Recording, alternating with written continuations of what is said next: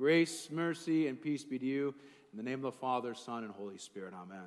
Now, I'm sure that there are some gathered here today who have played the game flashlight tag. Yeah? Have you played that before? For those of you who haven't, it's, it's, it's basically a game of hide and seek that's played in the dark. The person who is it has a flashlight, and everyone else hides, hides in the darkness. Now, what makes this game different than regular old hide and seek is that the light needs to, to shine on you, and you need to be called by name for you to actually be found. So I would say, Sybil, I find you, and you would be found. It's a fun game to play with light in the dark. You know, brothers and sisters in Christ, let's be honest with ourselves we play some hide and seek games in the dark with ourselves, don't we? Now, you might not have played flashlight uh, tag, but you have played at hiding in the darkness. You have those thoughts and those deeds that you have done that you have tried to keep hidden from others. Those thoughts and those deeds that you think that maybe, perhaps, you can hide from God. There's the false belief that you sometimes buy into that, that if no one sees what you do, well, somehow you're going to get away with it. And if it's not a public sin, well, then no one's going to find out. We don't want to believe the truth that is revealed in the scriptures that all things are actually going to be exposed. No, we'd rather play our games thinking that the darkness will hide us from ourselves and from others, from God. It, it's a game that's as old as time, right? Adam and Eve, when tempted by Satan, they sinned and they tried to hide. They tried to cover up their sin and shame with the leaves of the trees that they found around them. And then they tried to hide from God, their creator. What a silly and sad game to play. Imagine, though, for a moment, if they had actually pulled that off. If they actually succeeded in hiding their sin and their shame from each other and from God there's been a number of, of different television shows that feature a storyline where there's a kid who goes hiding, playing hide and seek, and then they're not found. Right? Either their hiding spot was so good, or the people who are there who they're playing with just went home, or the person who was it just stopped searching because they got distracted by, by something or someone else. If you watch Bluey, you know what I'm talking about. What would that feel like? What would it feel like if you were hiding and no one found you? No one came looking for you. Would you congratulate yourself for a good hiding place? Well, maybe initially you would. But as time passed, would you grow concerned, disheartened? Would you feel forgotten or abandoned? Would fear eventually set in? Put that in context with trying to hide, uh, hide our sin. Would there be pride that you got away with it? Well, maybe at first. What about concern? What about fear? What about the feelings that you were forgotten? Now, thanks be to God that Adam and Eve didn't remain in hiding. The Lord sought out Adam and Eve, and the light of his word, it, it, it cleaved the darkness, it illuminated their sin, and he called out to them by name. They were hiding in fig leaves, trying to cover themselves, but the Lord found them. Truly, he knew where they were even before he was seeking them out, but, but he sought them out nonetheless. See, he didn't leave them hiding in their sin and their shame. He didn't leave them in the pride of their sin. He didn't forget them. He found them. And he restored them.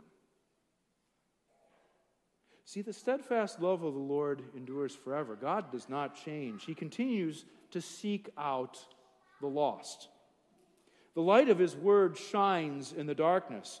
Christ Jesus is the light of the world, and He has come to seek and to save the lost. He comes to call people out of sin and brings them into His light today as He did from the very beginning.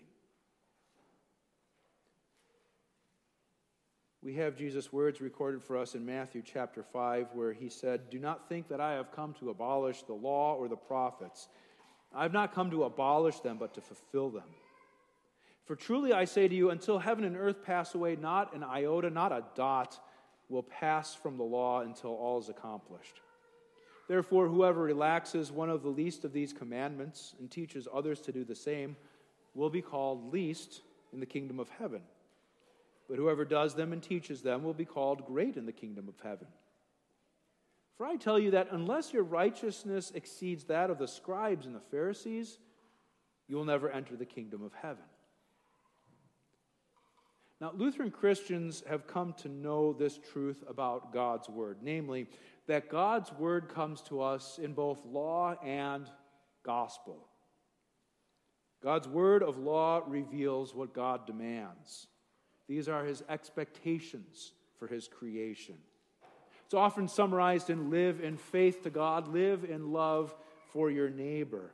The Ten Commandments flush that out, and it's a little more explicit concerning what living in faith to God looks like and what living in love for your neighbor looks like.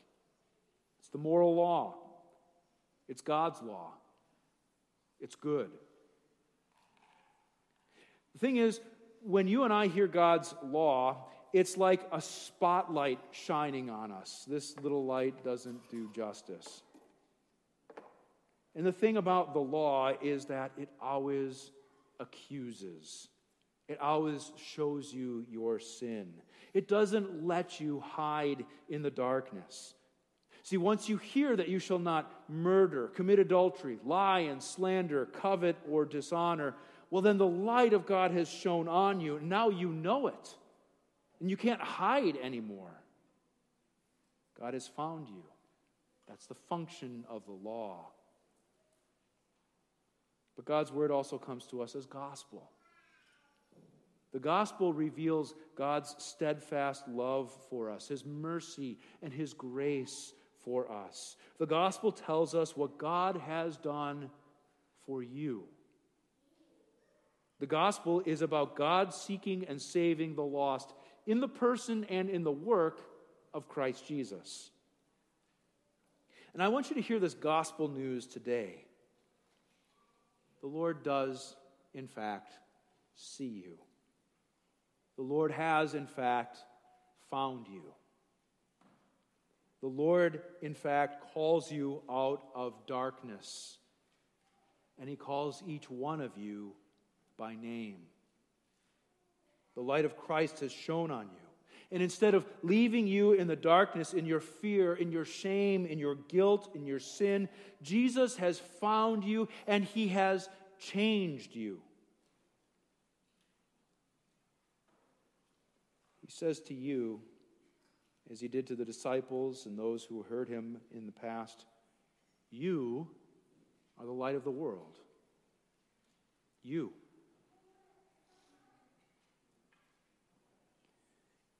If you do ever happen to play flashlight tag, strategy is that you don't ever want to wear anything bright or reflective, right? You wouldn't want to be caught wearing uh, one of those high vis construction jackets that uh, the road workers uh, are wearing, right?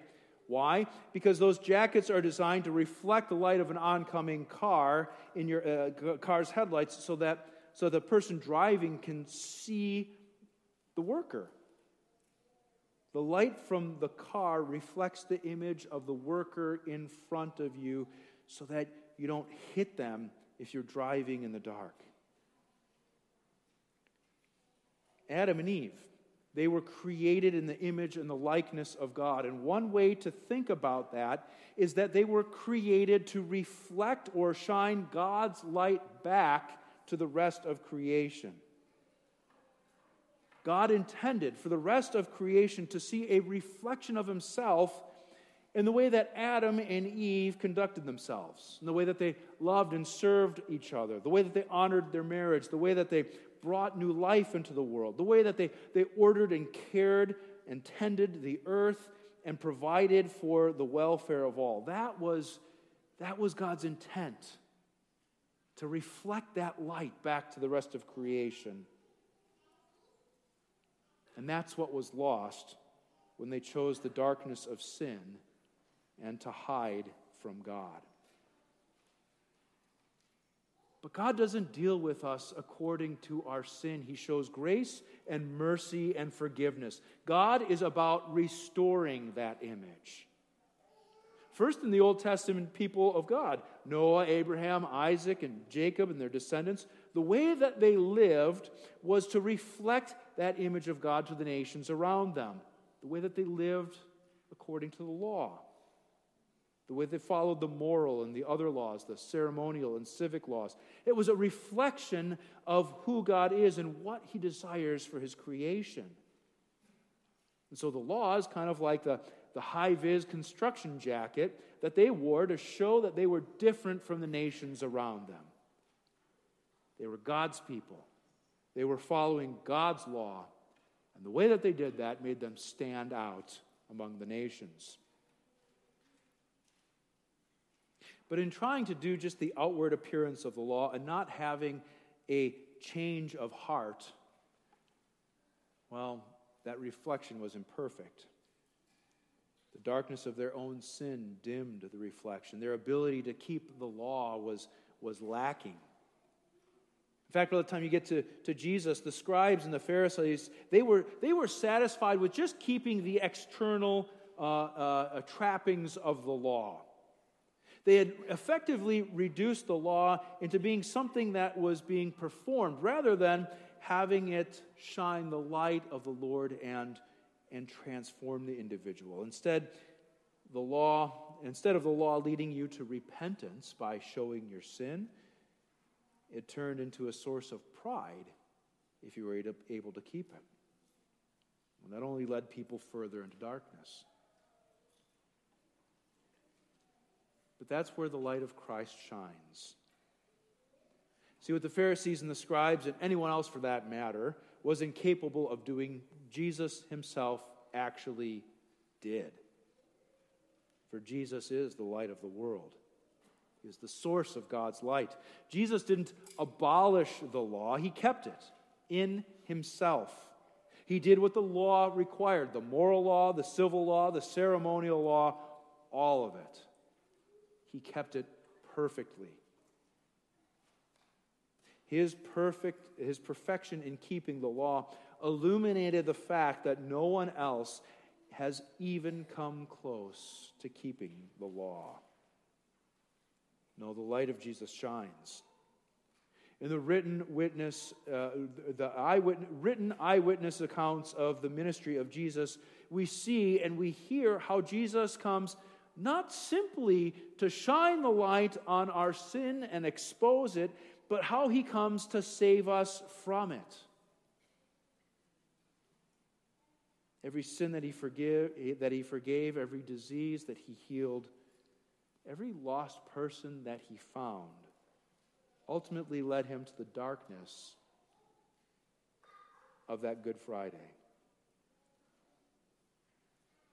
See, when darkness fell over the land, God was dealing with the darkness of our sin, which hung upon his dead and crucified body. The tomb was sealed with the lifeless body of Jesus inside, and it was dark. Those who followed him thought that they were lost, that they were now in their sin, that they were forgotten, and that they were abandoned by the one in whom they had trusted and followed. It was dark. But the darkness has not overcome the light. For the light of Christ's resurrection shines as a beacon from the tomb, announcing uh, death's defeat and the retreat of darkness. The bodily ascension of Jesus into heaven demonstrates the dominion and the authority that the light has over the darkness. And the sending of the Holy Spirit at Pentecost brings to light brings that light to bear in the bodies of all believers. Remember Jesus' words? You are the light of the world. And then at Pentecost, the flames of fire upon the heads of the apostles left them looking like living, breathing candles, lights to the world. From that day until now, and from today until the end of this dark age, the light of Christ will shine. From his holy word, we hear his law and his gospel. Our sin is revealed, and our Savior's salvation shines forth. In holy baptism, the light of Christ calls you by name as one redeemed by Christ the crucified and brought into this family of faith. In the Lord's Supper, the light of Christ shines forgiveness, and it finds our way into our own flesh, that our lives would reflect His wherever we may be. In Word and Sacrament, the Holy Spirit is at work bringing this word and work of Jesus to bear in our lives. You are the light of the world.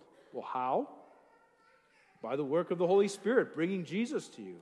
You're the light of the world only and ever because you are in Christ, the light of the world. His life now shines through you. As you are clothed in Christ's righteousness, you now reflect Christ to those around you. But more than just a simple reflection, as Christ dwells in you, you are, in fact, light. How does the light of Christ shine in your lives? Well, being in the light of Christ in this place is one way, for two reasons at least. One, here you hear and receive Christ in word and sacrament. You are exposed to the light of God's word. You confess your sin. You receive the forgiveness of your sins. And his life, his light, transforms you. And two, your actions speak to those around you. Not only in the fact that you get into your car and you gather here for worship, but through the various activities that take place here. For Faith Congregation is a light to this community. The light of Christ is transformative. You are the light of the world as Christ the light dwells in you.